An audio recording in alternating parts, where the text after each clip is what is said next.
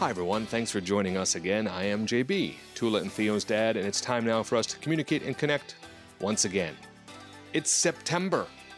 It is back to school time. The family center's been back at school. I'm excited. I'm nervous. I'm nervous and excited. This iteration of returning to school under the COVID 19 cloud. May we all only have to do it once. And this will be it. So today's podcast is a little bit different. As the bulk of it, uh, we decided to share the recording of the town hall that was last week, which centered around testing. Safety, health, and testing are an enormous question, part of the nerves and excitement of everything that's going on. So we thought we'd share that here in this format. Doug's here to say hello, so we'll say hi to him first, and then we'll get to that town hall. So today is September 7th. This is your Monday memo. Doug, how are you? Thanks for having me again, JB. Uh, it's good to be back. Um, yes, it's been uh, quite a lot of work getting ready for school. We're so excited. Um, faculty and staff came back last week and got straight to work on all our plans. Um, there's so much information we've put out already, and so much more to come. Uh, so I think it's a, it's a great idea uh, that you had to um, use this forum in the podcast today to ensure that folks have some of the most important health and safety information on on the testing front uh, because this is um, one of the biggest pieces uh, that we have put together later in the summer uh, to keep us safe and healthy this year. We'll have more to come uh, and look forward to uh, connecting with you in a future podcast about all that's happening in the beginning of the year. And, uh, you know, my message to everyone right now is we are all um, super excited for September 9th to welcome back children in person for some of you uh, virtually for most of us, but it really will feel like the beginning of the school year, I promise. I'll see you all soon. Thank you so much, Doug. As we all do, get back to school. Feel like we're going back to school. For everyone at home, here is that town hall on testing. Tons of info in here. First speaker you'll hear is Shael. Thanks, and we'll see you on Zoom at school or at school the testing that we're doing covers everyone who's working or learning in person, um, which is why we've opened it up to this broader cross section of our community. Um, before we dig into sort of how we're doing this and why and and the details, um, I wanted to just pass it over to Doug, um, our interim head of school for the School for Children, just to share a few comments. Thanks, Shael. Hello, everyone. I'm Doug Knecht, the interim uh, dean of the children's programs and head of school. And I just want to note for um, all of our children's programs communities, just representing also Head Start, um, the director of Sarah Willis, I don't think I it here this evening, that we are still working on our plans to reopen, whether it's the Family Center, the School for Children, Head Start. Um, and uh, I'm saying that in uh, relation to the announcement you may have heard from the mayor yesterday about the New York City Department of Education schools delaying their opening there's been a number of questions that people understandably have been sending in today and, and yesterday evening just impacting our planning. And um, at the moment, their challenges that they're trying to solve for do not impact our plans. Um, and so I want to make sure that's clear here, and we'll be in- including that in um, other communications as it makes sense. And this, you know, whatever happens at the city level, we'll make sure that we're relaying if if it does or if it does not impact our planning. Um, and I'm glad to see everybody here this evening. Um, and just to say that we in the School for Children welcomed back our faculty yesterday. Uh, and uh, it's been exciting and a lot uh, to, to take on to get ready for school opening up next week. And um, uh, this testing piece is a really big part of it. Uh, I also want to name uh, that Justin Tyak, our Chief Operating Officer and the leader of the strategy and operations of the college, is here with us. And Justin's going to be moderating uh, and looking at the chat. Um, and Justin, if there's anything you want to say about that, uh, you, now's the time. If not, we'll get you later uh, when it's time to address questions. Yeah, the only thing I would say is, you know, uh, tonight's session is focused on testing. I will record all the questions, and if we have time at the end to open it up more broadly, we can. Um, but if not, if there are questions in here that aren't testing related, I will note those and note who sent them and so that we can make sure to get a response for you as well. Great. Thank you, Doug and Justin. Um, I also um, want to make sure you all know that Robin Taylor, who's our school nurse, and Dario, um, who's um, also going to be working as a nurse this year and has worked with us in the past are also on the call. Um, and they'll be available to answer questions as we go um, if you have them and are going to be a key part of this whole program. And Amy DiMattia, who is one of our partners in this effort, um, she's from a doctor, a former parent at the School for Children, um, and um, works at Westside Pediatrics, who's partnering with us on this this testing program. So, um, in a moment, I'm going to pass it to her to share some thoughts and introduce herself. But let me just begin with kind of a broad overview of why we're doing this and and how we chose the partners that we chose, and then um, I'll pass it to Amy to share some thoughts, and and then we can dig into some of the questions that people have been sending us. Um, so, as you've probably gathered from tracking the news over the past several months, testing is one of the key tools to controlling um, this epidemic. And part of the reason why it's so important in a school setting is that it's difficult to tell when someone's infectious. Um, many um, of the cases where people have spread um, COVID 19 have happened either during the phase where they're pre-symptomatic, um, or the phase where they're they develop very minor symptoms and don't realize that they're sick at all, or maybe don't have any symptoms, and that's that's actually more common amongst young people. So it's really impossible to tell just by the daily symptom checks that we're doing that we're catching everyone who might be sick. Um, and so that's the reason to do testing regularly. And it's unusual what we're doing. You know, the fact that we're trying to do it twice a week um, and that we're testing everyone is different to a lot of institutions. You you may have noticed that some of the elite universities around the country are doing something similar. Um, some universities that have developed innovative testing solutions are doing it. Um, some workplaces are doing it where they they've been able to figure it out it's a really complicated thing to to solve for because there's issues related to administering the tests, there's issues related to paying for the tests, there's issues connected to sort of having access to tests on a fast turnaround, and and this is actually I would say of all the complex challenges we've been grappling with over the past several months in order to reopen, this is one of the more confusing, complex, and hard ones to solve. Um, but I'm proud that we're actually able to offer this. Uh, I do think it's going to have a really important protective value when you combine it with the really strong improvements we've made to our ventilation system, when you combine it with the daily symptom checks and the careful um, way in which we're keeping people separate unless they're together in a pod um, the requirement okay, for masks. Um, all of those things create layers of protection, and none of them are perfect. Um, some of the questions people have asked is, well, you know, you could take a test and then get on the subway and get infected that same day and not realize it, and the test wouldn't pick it up. And that's true. Um, what we know about this virus, though, is that it does take a few days to become infectious and actually to pick up um, on a test that you are infected. And so by spacing it out twice a week, um, we actually create a really good opportunity to catch the vast majority of cases that may come into the community. Um, hopefully, we catch them all. There's no way to guarantee we will. Um, but there there is a dramatic um, protective value to this approach, and so that's why we're doing it. And we've found two primary partners. Um, one is Enzo Labs, which is um, a regional lab that works in the tri-state area and has been doing work testing for all kinds of things um, for close to 40 years and they they have a program partnering with colleges and schools to do this type of testing um, around COVID nineteen, and they are unique in that they actually have manufactured their own materials for their test, um, so they are much less dependent um, on supply chains when you compare them to many of the national labs that have had the serious delays over the past several months.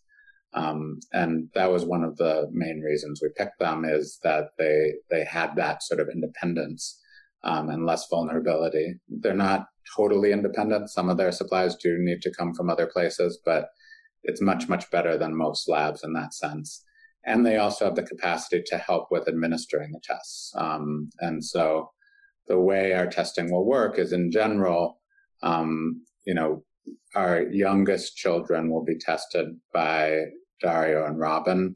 Um, but children starting in kindergarten on up um, and staff will be tested by the medical technicians from Enzo. And sometimes we may make shifts to that just in terms of calibrating timing and and and so on. But um, that's that's roughly how we've done it. And to do testing, you need um, doctors to prescribe the test and create um, uh, an order for the testing lab to do it. And, and that's where the partnership with Westside Pediatrics comes in. And let me thank, first of all, Amy, who's been a longtime member of our community for being generous with her time and really being a thought partner with us on trying to design this and also helping us um, partner with Enzo in a way that kind of is smart and and productive um, relationship. So, Amy, why don't you introduce yourself briefly and just share a few thoughts before we dig into the questions?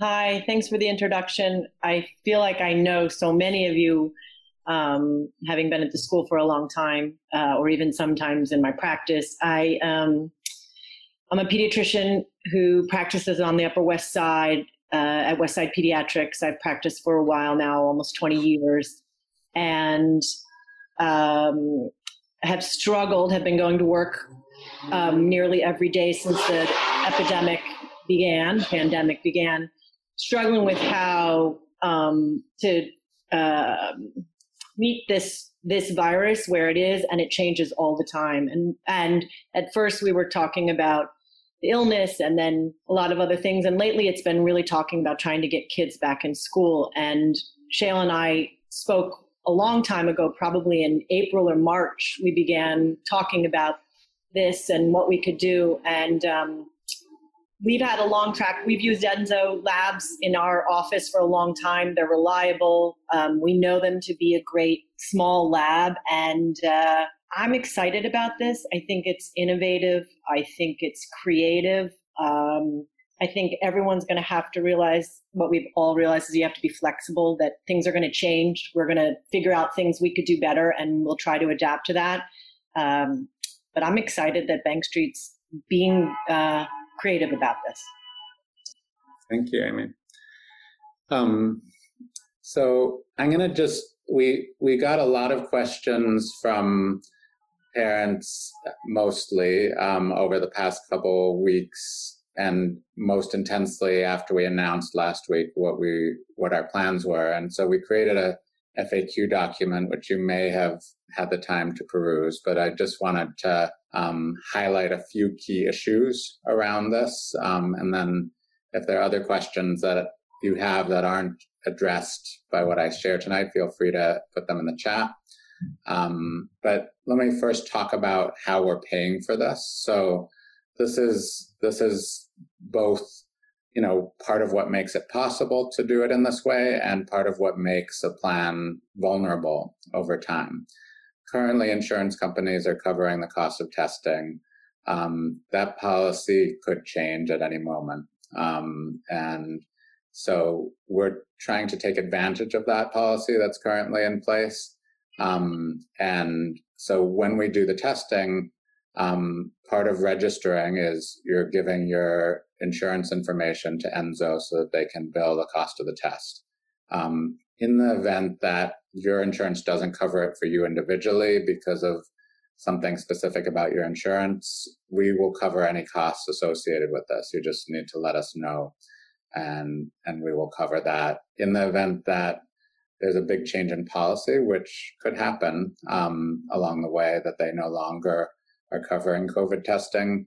Um, we're going to have to revisit the model because part of why we're able to do this as frequently as we are, and we believe that's an important thing from a safety perspective, um, is that insurance is covering most of the cost. Um, and so part of part of what we're continuing to research is, you know, other models that are coming onto the market because the technology is changing.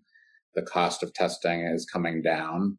Um, and there are other options available that will emerge on a widespread basis, I think, over the next six weeks.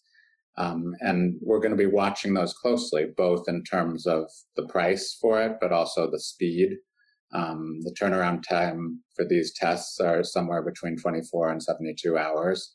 And that is fast relative to what's happening across the country and across the city in many places. But we, we, we know that that, that lag of two days or three days um, could be important in terms of isolating someone. Um, so as more rapid tests become available and also more accurate because that's the challenge right now with the rapid tests that are available is that they have less precision. Um, we're going to be looking at that. And so we may make changes in the coming weeks and months as we go. Um, but the thing I want to assure you of is that at no point in this process are we going to be charging staff or families for these tests.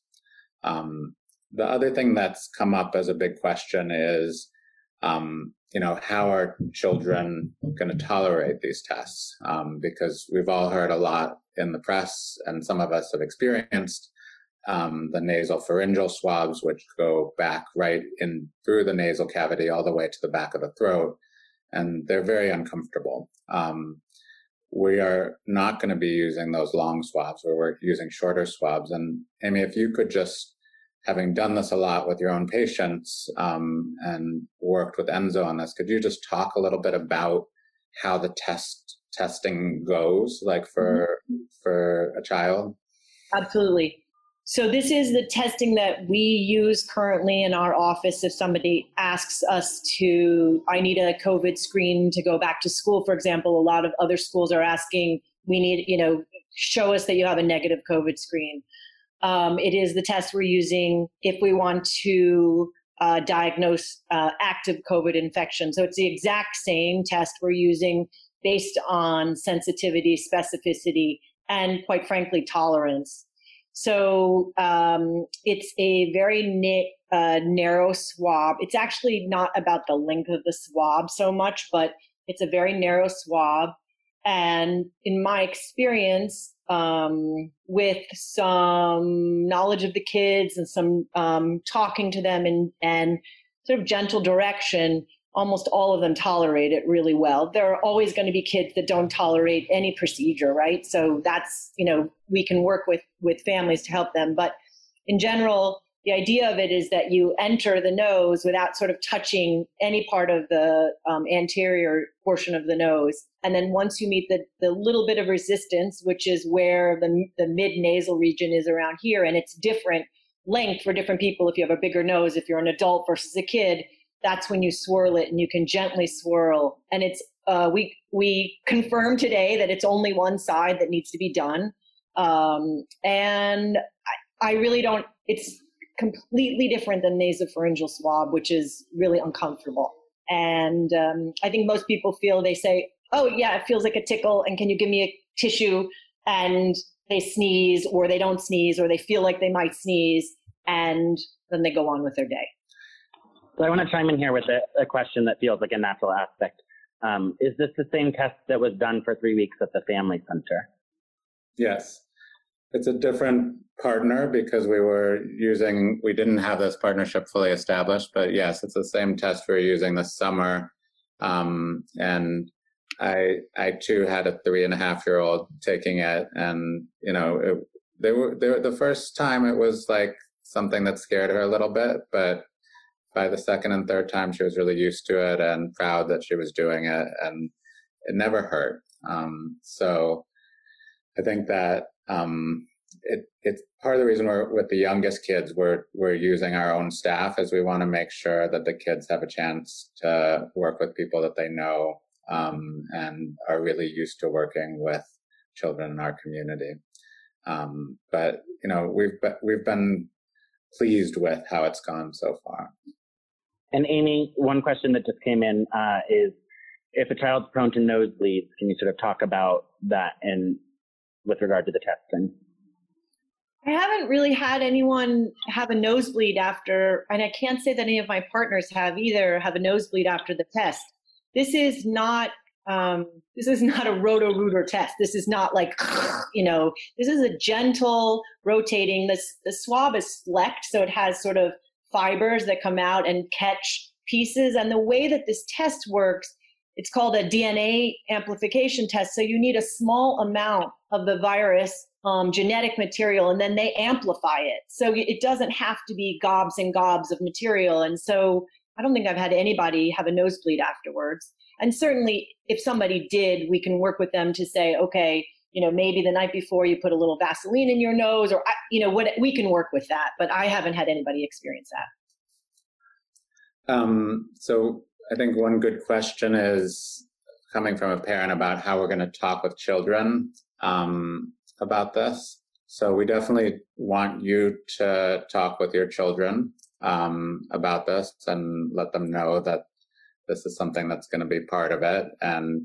um, and I would say, you know, my experience talking with my own child is it's, it's, it's sometimes useful to play also. Um, like we did some pretend play with her dolls and animals.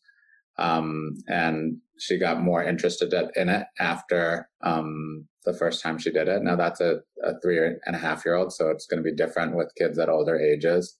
Um, but anyone who's um, coming in this week um, because they're also participating in phase in for the family center or some of our lower school classrooms. Um, you also have an opportunity to be there with your child, with the really young kids, um, and that that's going to be a chance for you to let them see you do it. One of the things that, as as I shared earlier, we we did this for three weeks in this family center um, in August, and it helped also to see that teachers were doing it too, um, and you know that your friends are doing it, and um, so I think it it becomes quickly integrated into the fabric and routine um, of of what kids are expecting. And Amy, another question: uh, Can you talk about whether it is more or less invasive than a, a flu test, um, or is it similar to that? Totally similar. I, I would say the the difference is that that the flu test is generally a um, uh, like a sponge swab instead of something that's flecked, and so sometimes it can be firmer. But the location of where you're swabbed, it's it's similar. Okay. And then Shael, an earlier question uh, that was asked was, can you talk about sort of how this will work in terms of the amount of time um, that kids will be dedicating towards testing and or whether or not um, folks administering the test will come into the classroom. Let me pass that to Doug because I think you have the best sense of the calendar. Do you want to talk yes. to that, Doug? Um, sure. So we are creating. Um, I mean, this is one of the reasons we're still working on our schedule. Um, getting this partnership in place, we are making sure that we're finding the the times during the week where we can keep uh, children on a, on a schedule that's best in terms of health and um, uh, catching uh, any potential positive cases, and also making sure that we've talked to our leadership team in the school about where we should prioritize trying to schedule in um, the the groups of children in their pods or their classrooms. Um, if they're five sixes and above, it will mean coming into the auditorium, and we're going to have this another kind of like space spatial uh, design that we're having. It's a little bit of a ballet of moving kids in and out of the of the um, uh, auditorium in ways that are is efficient, but also not you know so harried that it makes this even you know more anxious potentially uh, for them. And uh, and so that's will uh, be built into the schedules of children and the teachers and adults who are bringing them uh, into that space will also be getting tested at the t- same time as our plan and we're coming up with backup plans for if there are absences or things like that. So we're we're trying to create um, in, in all of those spaces uh, places for us to also just acknowledge that you know school is school and there's going to be people who miss certain days and yet we still want to make sure there's ways to catch folks up in the testing. And then for the mentioned um, the five sixes and up at least for the school for children and the family center the younger children will be um, receiving a test directly from nurse robin and nurse dario. Their, in, we're planning to have that in their classrooms but we're also toying with the potential of another room that's um, maybe available based on our programming uh, on one of the lower floors. And then um, a question has come in in terms of uh, you know the folks that will be testing multiple people across the college and the contact and sort of the, the protocols around changing the PPE between pods or between groups of folks. Um, I don't know. Robin, you actually experienced testing folks today. I don't know if you want to answer this and sort of how you handle the PPE between individuals. Yeah, so um, we'll have eye covering on, masks on, um, gowns and gloves. And um, definitely in between each person that we do, um, the gloves will be taken off. We will be cleaning our hands, putting gloves back on. Um, and definitely, if we're in a pod doing testing, um, we would be taking off all the PPE to leave, you know, after we've done the testing and before we would go into another pod. And then what will happen to kids with positive results and what is the false positive rate for the Enzo test? So if you're positive, um, you need to be isolated immediately um, and quarantined. And that quarantine lasts for 10 days if there are no symptoms or the symptoms resolve within 10 days. Um, and if the symptoms extend further, you need to wait until um, you've completely been fever free. Robin, remind me, is it 24 or 72 hours? I know that's changed recently. Um, it, it's 24, um, but isolation and quarantining are a little bit different. So if you're a positive test, you're isolating, um, and it's 10 days. If you're a contact of someone, it's um, it's 14 days from the last time you had contact with that person. So um, let me just explain why that is, because um, this is something that's confused me along the way. Um, what the CDC has said in in sort of their policy around isolation, and this has also been confirmed by the New York State um, and New York City departments of health, is that if it's a a case of COVID that's either mild or moderate and the symptoms resolve relatively quickly, you can't be infectious for more than 10 days. Um, there are very severe cases where um, you could be infectious for longer, but in that instance, your symptoms have not resolved. So that's why there's a 10 day rule for folks who've tested positive. For people who have been exposed to someone who's tested positive, so if someone in a child's pod tests positive, um, we will quarantine that pod. And the rule for quarantine is based on, again, city and state Department of Health guidelines. And what that says very clearly is that if you've been within six feet um, for more than 10 minutes of someone who tests positive, you need to quarantine. And the reason why that is 14 days is because you can develop symptoms and infectiousness um, up to 14 days after being exposed. Um, so if you think about um, the progression, you know, the 10 days are once you have it, when do you stop being infectious? Um, the 14 days are what's the time in which you could become infectious after being exposed. And so you can't actually test out of a quarantine situation. You just have to wait those 14 days. Um, and with groups of kids that um, are quarantined over the course of the year, if that happens, you know, that group would move online during that period and everyone who's healthy would, would continue to learn online during that period.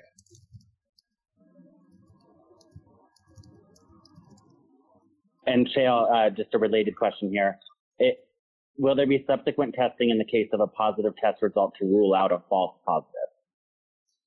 Um, yeah, so here's the thing about PCR tests is one of their benefits is that they're very sensitive, and that's also can be a problem. if you had COVID at some point in the in recent months, you may or may not know that you had it, um, depending on whether you got sick from it. Um, you could test positive, and it's not because you're infectious now, but because you still have some of the RNA in your system. Um, and that can stay in your system for several months after being infectious and well after you're no longer infectious, but could still show up as a positive test. So the reason we're doing this initial screen um, is actually to try and identify one, anyone who's currently positive, but also anyone who may have had it and didn't realize it and is testing positive. Because during this initial screening phase, we aren't going to have to quarantine people um, because it's you do this before you enter the community. Um, and so once you've sort of had a negative test, um, it's very unlikely that you're going to have a false positive. Um, the false positives that you may have heard or read about in, in the media are primarily with antigen and antibody testing. Of course, it's possible, um, but the chances are very, very, very small. Um, and it's much more likely that what is effectively becomes a false positive is a, a result of someone who was previously infected and didn't realize it. And so you know, in that situation, you would work with your healthcare provider. Um, you'd probably get another PCR test. You'd probably get an antibody test um, and try to reach a conclusion on, on what's actually happening um, for you. Um, and once that conclusion is reached, um, then we'd work with you on that. And uh, another sort of interrelated question here is uh, under the new sick policy, if a child develops a fever, they can't return to school until they have a negative COVID test is the interpretation, and a question of whether that test can be done with Enzo at school or whether they need to be tested elsewhere. So that's not quite right. Uh, you you could have symptoms of COVID, and fever is one of the potential symptoms. Um, and you could wait till the symptoms abate and then return to school. Um, and so you don't have to be tested if you have symptoms of COVID. Um, if you are tested, that is another way that you could return to school provided you're symptom free. Um, and if you're working with your physician or your child's pediatrician um, and they give a recommendation that this is something different, it's not COVID, um, then you could also return to school. Um, we aren't going to be able to test folks who are um, in in our building who are um, currently expressing symptoms that could be COVID. Um, so you would have to work with your doctor if you wanted to get a test during that that period. Sure. And just just to clarify very clearly, Shael, um, at the end of the quarantine period, is a negative test required to rejoin the community, or if after the 14 days, are they able to join without having a negative COVID test? You, there's not a COVID test required after the 14 days. Thank you. Um, there are a number of questions around the data and how this will be used. I'll, I'll answer that, and Amy, you should chime in if you know something different. But uh, pursuant to our contract with Enzo or, we, a memorandum of understanding, they are not allowed to use the data for any purposes without direct authorization and consulting with us and with you. Um, so as of right now, the data won't be used for any purpose unless legally required um, to be reported somewhere. Um, and tied to that, there's a question of does a positive result have to be reported? My impression, Amy, clarify here, but I, I think we have to report it to the Department of Health, correct? Yeah. Yeah, our, our process, if someone tests positive, is obviously you're going to have access to this data as well through a direct link to the Enzo portal. Um, and so will we. And, you know, we'll be in direct communication with you immediately once, you know, either whoever sees it first will be in touch um, Robin's going to be reviewing this data on a daily basis. Um, Dr. Damati and her partners are going to be checking on it as well. And obviously, you'll have access to it as well. Um, but once we have a positive case, we do need to do contact tracing, and we'll do. We've Robin and several other staff on our team have been ta- trained to do contact tracing, so we will do that immediately and very quickly within the school community. But Department of Health also has to do its contact tracing, which may extend beyond the school community. And so they need to be notified and that process needs to begin Um, and they, our experience from what we've learned um, in the past months is that it's not nearly as fast as what we can do, which is why we've built our own capacity. We did have one staff member who we communicated about earlier this summer who tested positive. Um, this was a staff member who was not in close contact with children or folks working with children, but um, was in close contact with other staff members um, at Bank Street. And so there was a handful of people that we needed to quarantine in that instance, and we worked with the Department of Health on that. And they, we did our own contact tracing quickly to make sure we were quarantining the right folks within our community, and then they did their own contact tracing beyond Bank Street. Can I can I add something, which is that if there's a positive test, and Robin and um, and Dario and my partners and I, we've talked about this. Any positive test will get a direct call from one of us. So, in, in answer to the question of what happens with that, so that first and foremost, the issue of um, safety of your child or you being all right, is your health okay? That's our job, and we will take care of that. To um, and then direct your care. I mean, the, the, the first thing is going to say, do you have a pediatrician? Do you have a you know doctor you should be in touch? But also to talk about how you're doing and all of that. So anybody who tests positive will get a call from um, either myself or one of my partners. Um, Amy, I here's a question for you. Someone had a test earlier this week and their nose is still sore two days later. Is that normal? I have not had anyone say that about it after I do the testing. I don't know.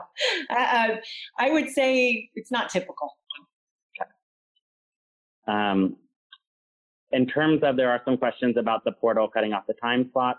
Um, we are aware of that, the development that sort of happened this afternoon. So if you're having problems with that, email the testing email address that has been circulated and we will respond to that, getting you lined up um, with additional information. Um, Can I just add one thing to that? Um, yep. After this first round of testing, it's not going to have to be scheduled in the Enzo portal. It'll be built in the schedule for, for staff and students. Great. Um, and then Shael, can you talk about caregivers doing drop off and pickup and whether they need to be tested or not? No, the the only folks who are being tested are children and staff who work in the building. Um, there's one instance where that's a little different, which is right now where we have a, a number of parents who are going to come for a one-on-one visit with their teacher and child as part of the phase-in process in our earliest um, classrooms, so in the family center and in, in parts of the lower school. But after this week, parents will not be tested, caregivers will not be tested, um, and and won't be able to come into the building at all. Um, you know, all of the drop-offs and pickoffs are going to happen outside. And related to that, to help children adjust, will a parent be permitted to join their child during the first test prior to phase in or in person attendance? For parents that are doing this phase in process um, next week in the Family Center and Head Start and lower school, yes, um, but not not for older kids. Um, and how similar or different is this testing protocol and method compared to other independent schools in the city? I mean, the most common thing is is actually no testing. The next step up from that is entry screening, um, which is sort of what we're doing right now to make sure no one comes into the community initially with that. Um, there are some schools that have also set up the capacity to test symptomatic cases that emerge. Um, there are very few schools doing regular surveillance testing in the city because it's, as I shared at the beginning, very complicated to do. Most of the places that are doing it um, are larger institutions like universities and some workplaces. Um, but you know, it's our belief that that is largely a function of cost and complexity as opposed to a considered decision around health. Um, and you know, the research on this is pretty clear that a program like this has the potential to remove roughly 70% of the potential infectious cases that might enter um, the building over the course of, of this year, which is not 100%. Um, you know, to get to 100%, we'd have to be doing it every single day. but it is a dramatic reduction um, over just doing it once, um, where basically, you know, you might catch 5% of the cases. So we really strongly believe that this is one of the most important safety measures you can do if you can figure out how to do it. And, um, you know, it remains to be seen if we can sustain this um, moving forward. You know, this is a complicated thing to do. And so we're hopeful, but we, we're going to have to be flexible and, and sort of adjust as we go. Great, Shael. Um, so another question, if a child's already getting a test regularly from another source, like their pediatrician, um, and getting PCR tested regularly and are doing so within a few days of coming to school, um, and would prefer to not have to come in for yet another test, will that suffice? Yeah, so for entry into the school, um, you're welcome to provide a test to us. Just email it to Nurse Robin um, if you're in the School for Children or Family Center or um, to the Head Start program if you're in that program. Um, it needs to be within seven days of starting school, and it needs to be a PCR test. Um, if if you want to keep doing that over the course of the year, as long as you're doing it twice a week and you're sharing the results with us, that's fine. Um, you can do it with another provider um, if that's more comfortable for you. And to clarify, Shael, it's a PCR test. Um, an antigen test or a rapid test is not acceptable for those purposes, correct? Correct. So antigen tests or rapid tests are becoming more and more common. They are a really powerful diagnostic tool. Part of why they're good is that they're fast. You can get the results in 15 minutes. Um, but one of the reasons that they're faster is that they're less precise. And so where the PCR test catches 98% of the cases, the antigen tests often are more in the 70s. They're getting better. Um, and I think that it's something we're watching closely because it may actually be a tool that we want to consider using a little bit further along once we see more data on how they're performing. Um, but at this point, we're requiring a PCR test. And then a few questions here about the sort of protocols and rules we're following about positive cases that would result in us closing the school for two weeks or individual classes. Um, as well as sort of whether or not we will continue to report out the way we did with the staff member recently when there is a positive case at the school. So our plan is we will initially close for 24 hours if we have a positive case. That's going to allow us to do contact tracing um, and to make sure that we do sufficient cleaning. And then we will quarantine those that had close contact, which means that they were within six feet for more than 10 minutes. Um, and we will reopen. The circumstance that would lead us to close the whole school um, is if we identify multiple cases in the school and we believe that they may be spreading within the school. Um, that would be the circumstance that we would close the whole school.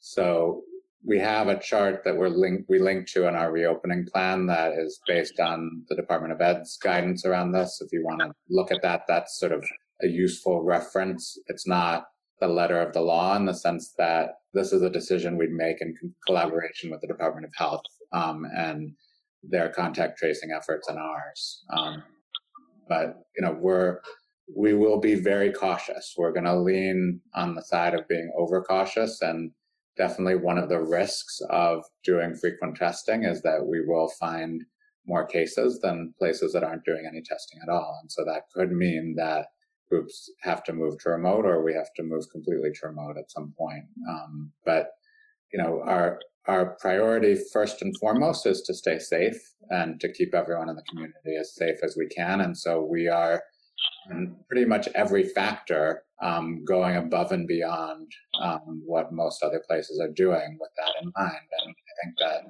that is that doesn't reduce all of the risk, but I think it significantly reduces the chance that there's any spread within our building. One of the things that the Department of Health said to me when we had this first case in August um, is, you know, it given that folks are living in different communities around the city um, and have different experiences and and sort of personal tolerance for risk, it's possible that you're going to have a case The thing that you as an institution need to do is make sure that there's no transmission within your community. That's what all of this is about.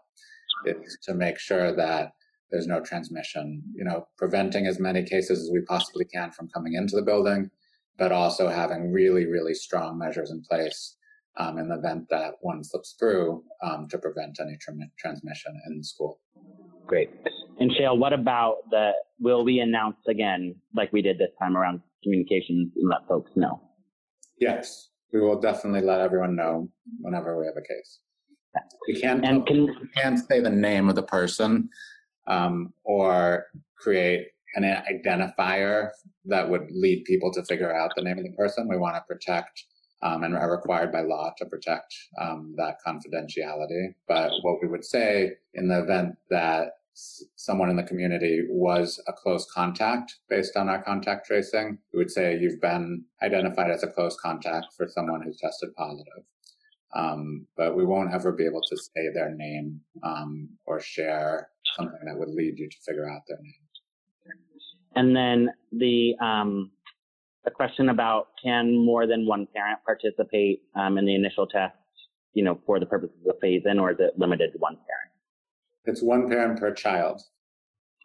Um, and then some questions about when we'll sign up for the first test to go out to parents. Um, so this is sort of based upon the phase in plan uh, of when things are opening. So the first test will be for the week prior um, to that first week of in-person attendance. So right now, you know, we are currently scheduling and this week we'll be testing the students that are in person next week and we'll sort of go on that way. So for the upper school, it'll be the week prior. The test will happen the week prior to that first week of in-person attendance and notification to sign up will be the prior week. So it'll sort of be the same scaffolded schedule as the phase in process. Um, a question about um, getting it prior to the school start school year. Yes, um, we will provide a test to every student um, the week prior to their in-person attendance. So that is required prior to coming back to school. Um, if folks are not in the city or need to provide testing another way, we will take valid PCR tests from within seven days of that first day of attendance. Um, Justin, can I just answer a question I saw a couple times in the chat, which is around yep. is Enzo going to be doing research using our data? And I know you partially addressed this earlier, but let me just be crystal clear.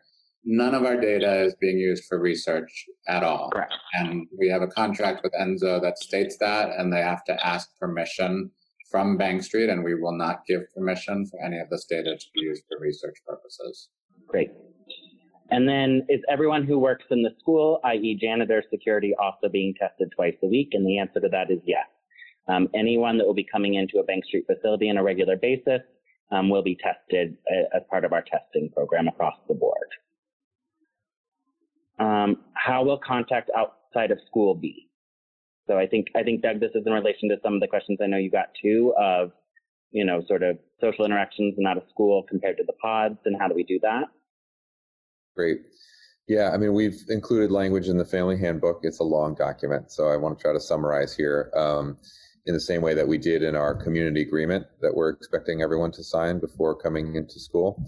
Uh, and that is that we expect, uh, you know, parents and families to be following the same kind of guidelines that we're um, implementing in school, which is to stay away from unsafe activities that would bring children across pods together in close proximity um, in in ways where this uh, you know the virus could be exchanged. Now, there are moments, like if a carpool is one of them, where members of our community may be in in closer proximity than we would want for a duration of time, and um, we're we're willing to talk through with folks how best to approach those situations. But we would like for people to, we prefer for people to try to avoid them.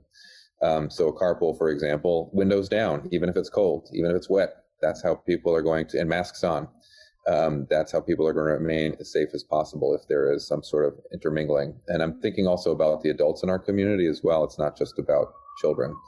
Um, and so the things that we're sharing with you t- tonight are the ways that we're thinking about protecting every member of our community. Head Start, as we've mentioned, um, the, the, custodial staff, everybody uh, from kids to parents, um, sorry, kids to teachers to all the rest of the staff. Um, in terms of play dates and things like that, if you have explicit questions or scenarios, you should send them to me, your division head. We can talk you through them. We've been doing that already the last week or so. And then we have a question that I think we probably want to have clear answers from Head Start, from Sarah, from Jeanette, and from Doug on is if a parent decides to hold a child home until things are more clear, will they lose their seat at Bank Street?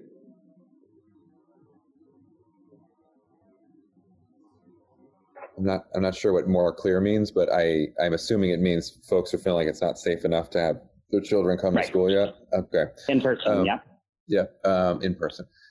I mean, there's we should have a conversation. It's not about necessarily losing the seat, but there we have not been able to say that we can switch somebody into an at-home program or make virtual learning um, work for that family and and so there's a question about lost educational time and i mean there's just like a lot of ramifications i feel like um, that i'd want to talk to the parent about under those circumstances but you know each individual case could be different so Great. And Doug does, and Jeanette, does that same approach apply to the family center? Yeah, that would the same would apply to the family center.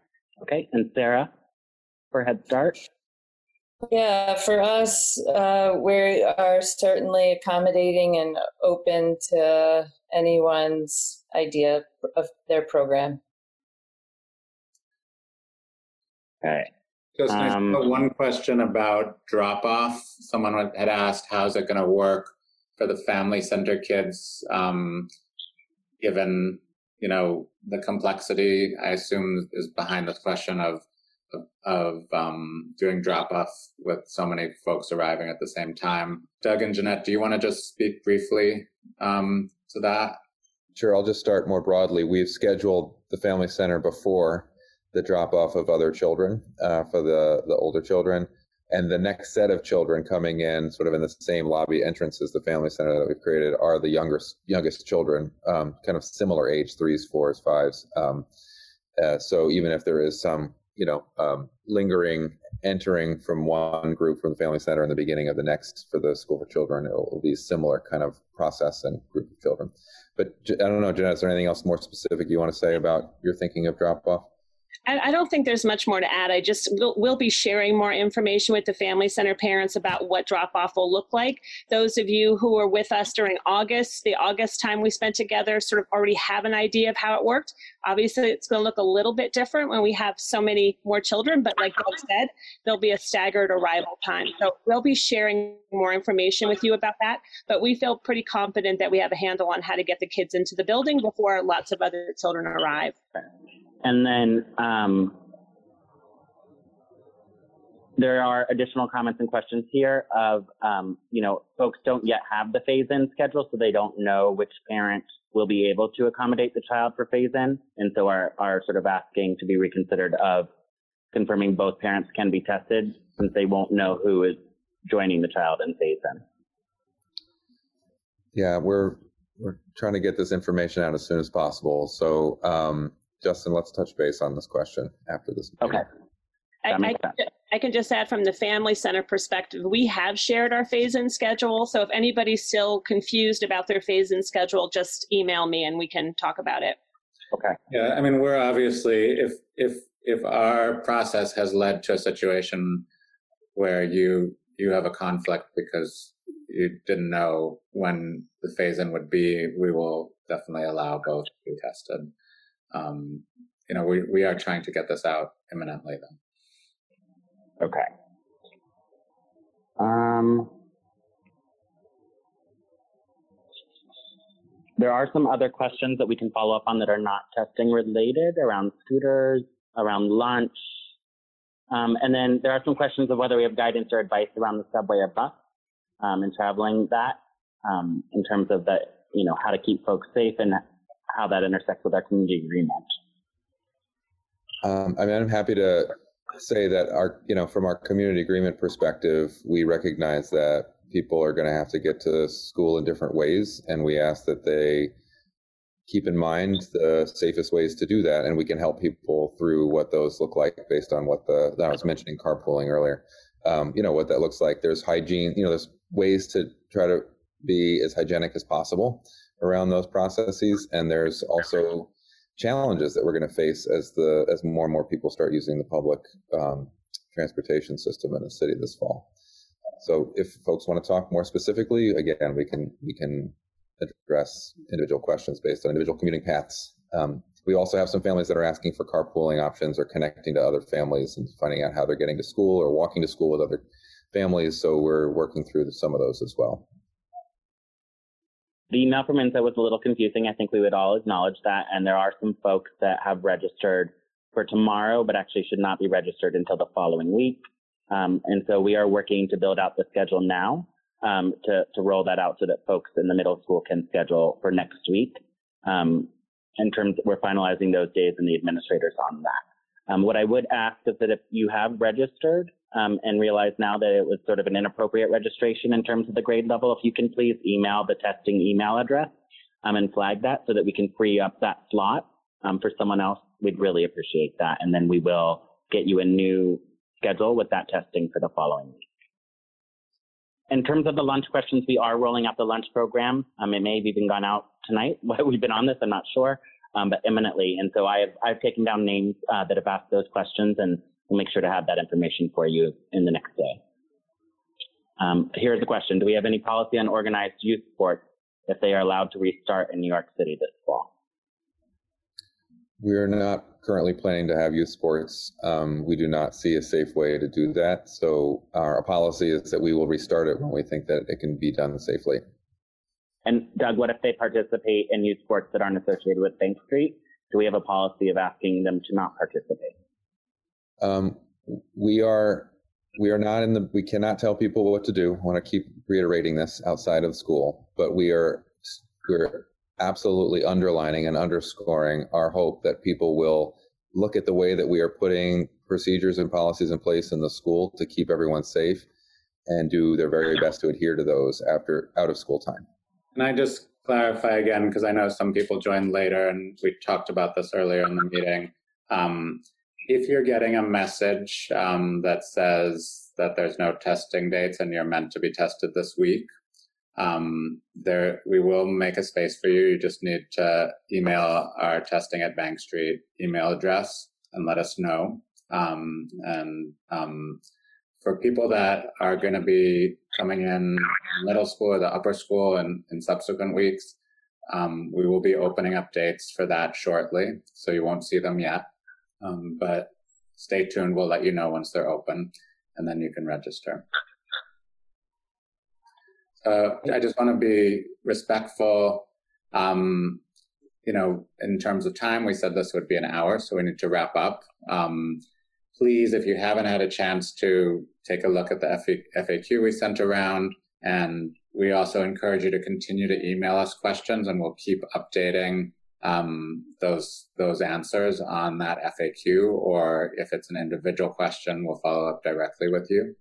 Um, so, and to clarify, Shael, send those questions to testing at bankstreet.edu, right? Yep.